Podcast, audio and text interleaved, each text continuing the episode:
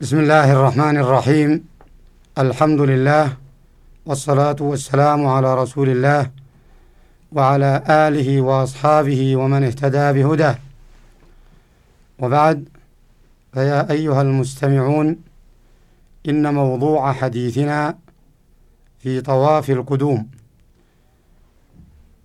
إلى مكة المكرمة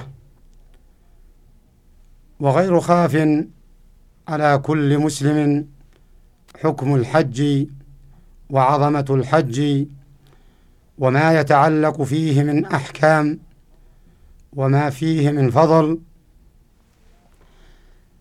إلا أننا سنتناول بعض جوانب طواف القدوم لأن الحج جهاد لا قتال فيه وجوانبه كثيرة. لا تستغرقه الأوقات القليلة. فطواف القدوم يتعلق فيه نقاط. فأولا نستمع لهذين الحديثين.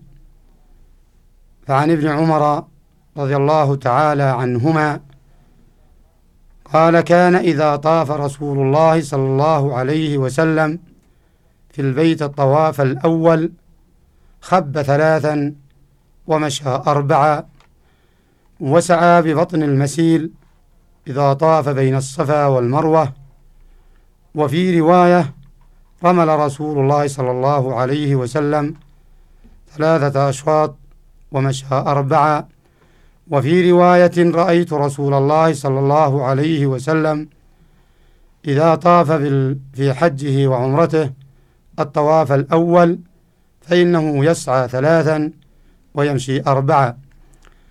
وعن يعلى بن أمية رضي الله عنه أن النبي صلى الله عليه وسلم طاف مضطبعا ببرد له حضرمي. بعد أن سمعنا هذين الحديثين نقول وبالله التوفيق أولا الطواف هو الاستدارة والمراد به هنا الاستدارة على الكعبة المشرفة ومكان الطواف المشروع هو الطواف بالبيت بالبيت الحرام بالكعبة المشرفة. هذا هو الطواف المشروع. فأما الطواف على غيرها من المشاهد والأبنية والأضرحة فهو طواف بدعي شركي وليس إلا استدارة لغوية.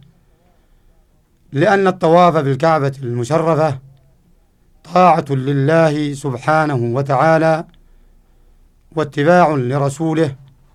قال تعالى وليطوفوا بالبيت العتيق فلم يذكر طوافا بغير هذا البيت العتيق والطواف في غيرها وعلى غيرها ما هو إلا لتعلق القلوب بمن دفن فيها من الأولياء أو الأنبياء أو غيرهم ومتى تعلقت القلوب بغير الله وأعطي غير الله عبادة لله فإنه يعتبر شرك. فليس هناك أي طواف مشروع إلا بهذه الكعبة المشرفة. وذلكم والله أعلم أنها أفضل البقاع وأن الله اختارها قبلة لمحمد صلى الله عليه وسلم ولأمته يتجهون إليها في الصلاة من كل جانب ومن كل جهة ولهذا لزم المسلم أن يحجها مرة في العمر فيطوف عليها من جميع الجوانب ليستشعر أنها قبلة المصلي من جميع الجهات. فالطواف بها طاعة. أنواع الأطوفة بالكعبة المشرفة. أولا طواف القدوم ثانيا طواف الحج ويسمى طواف الزيارة ثالثا طواف الوداع إذا خرج الحاج أو أراد الحاج أن يخرج من مكة بعد حجه. وما عدا هذه الأطوفة فإنه تطوع سواء من المقيمين في مكة أو من الوافدين عليها. وسبحان من استجاب دعوة الخليل عليه السلام بأن جعل أفئدة الناس تهوي إلى هذا البيت الحرام وإلى هذه الكعبة المشرفة. طواف القدوم. طواف القدوم هو تحية البيت الحرام وهو الذي يطوفه من قدم إليها من الآفاق أي من الأمكنة البعيدة من مسافة قصر فأكثر. وأنواع طواف القدوم إما أن يكون واجبا كالذي يحرم من المواقيت بالعمرة فإنه يطوف طوافا واجبا وهو أحد أركان العمرة وتدخل فيه سنية طواف القدوم. فإذا بدأ بطواف العمرة الواجب كفى عن طواف القدوم الذي هو تحية البيت الحرام. ثانيا طواف القدوم يكون سنة وهو في حق الذي يحرم بالعمرة أو يحرم بالعمرة والحج وهو في حق الذي يحرم بالحج أو يحرم بالحج والعمرة. فالذي يحرم مفردا بالحج أو يحرم قارنا بالحج والعمرة فإن طواف القدوم سنة في حقه أي إن طافه فله أجر وثواب. وإلا فلا شيء عليه لو تركه بخلاف الذي أحرم بعمرة فيجب عليه الطواف الأول حين يصل إلى مكة. ومن قدم إلى مكة فإنه يشرع له أن يطوف طواف القدوم سواء كان حاجا أو معتمرا أو قارنا أو تاجرا أو زائرا كما قرر ذلك النووي رحمه الله في المجموع إلا أن سنيته تتأكد في حق المفرد والقارن ويجب في حق المعتمر وما عدا هؤلاء فإنه تطوع وتنفل.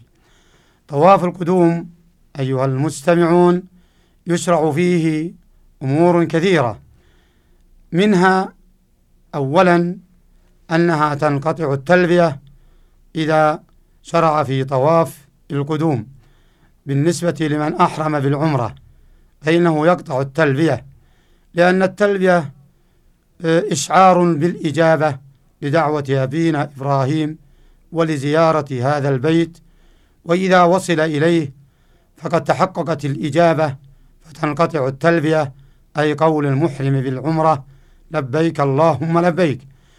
وأما المحرم بالحج المف... بالحج إفرادا أو بالقران فإنه يلبي في أثناء طواف القدوم وبعده حتى يشرع في رمي الجمرة في رمي جمرة العقبة يوم العيد.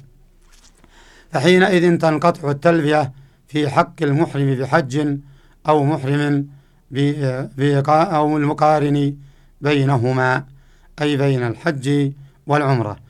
ومما يشرع في طواف القدوم الرمل والرمل يتعلق به أحكام كثيرة.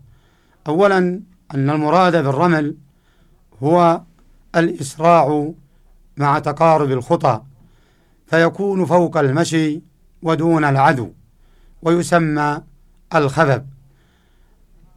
حكم هذا الرمل سنة في حق الرجال دون النساء أما النساء فلا يشرع لها أن تسرع في المشي لأنها مأمورة بالستر والرمل قد يكون سببا لانكشاف بعض بدنها أو ساقيها أو قدم أو انكشاف قدميها.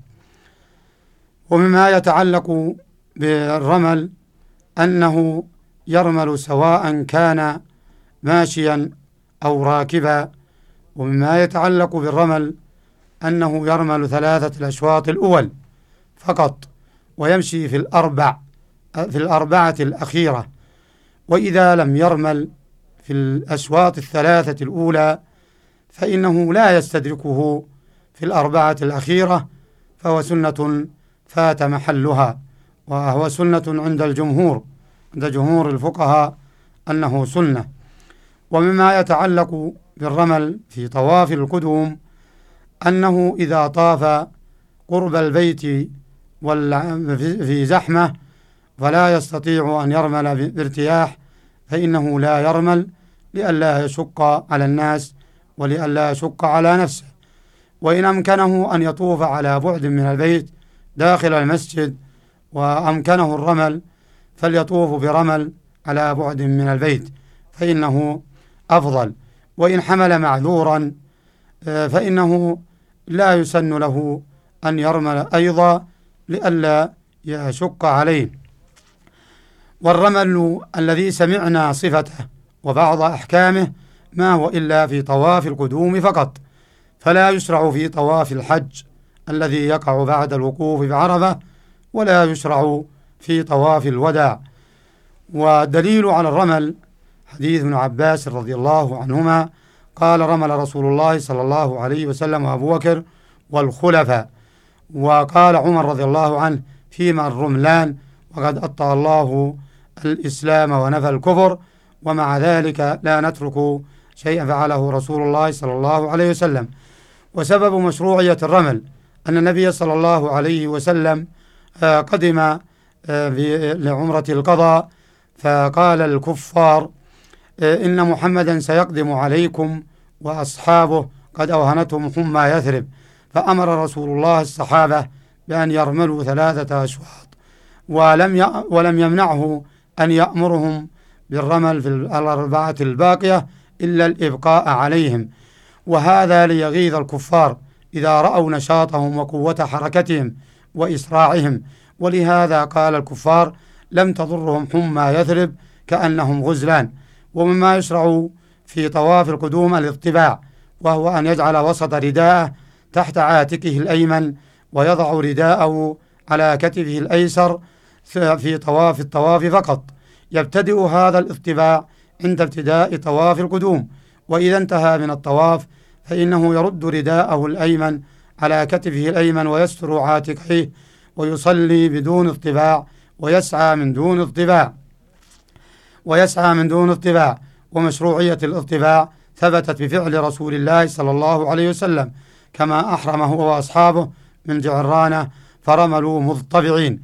والحكمة في الاطباع والله أعلم ليسرع لأنه يعين على إسراع حركة المشي ويعين على حركة اليد اليمنى آه، لتعين على الإسراع في حركة المشي.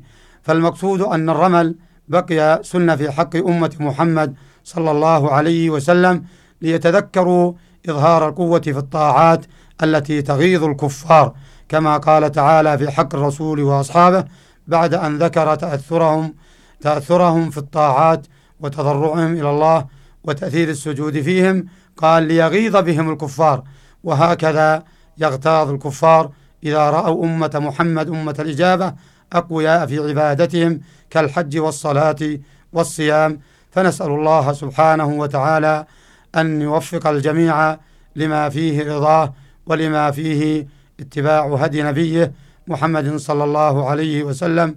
ونسأله سبحانه أن لا يجعل للشيطان علينا سبيلا وأن لا يفرح علينا عدوا ولا حاسدا ولا يشمت بنا الأعداء. وصلى الله وسلم على نبينا محمد وعلى آله وصحبه أجمعين.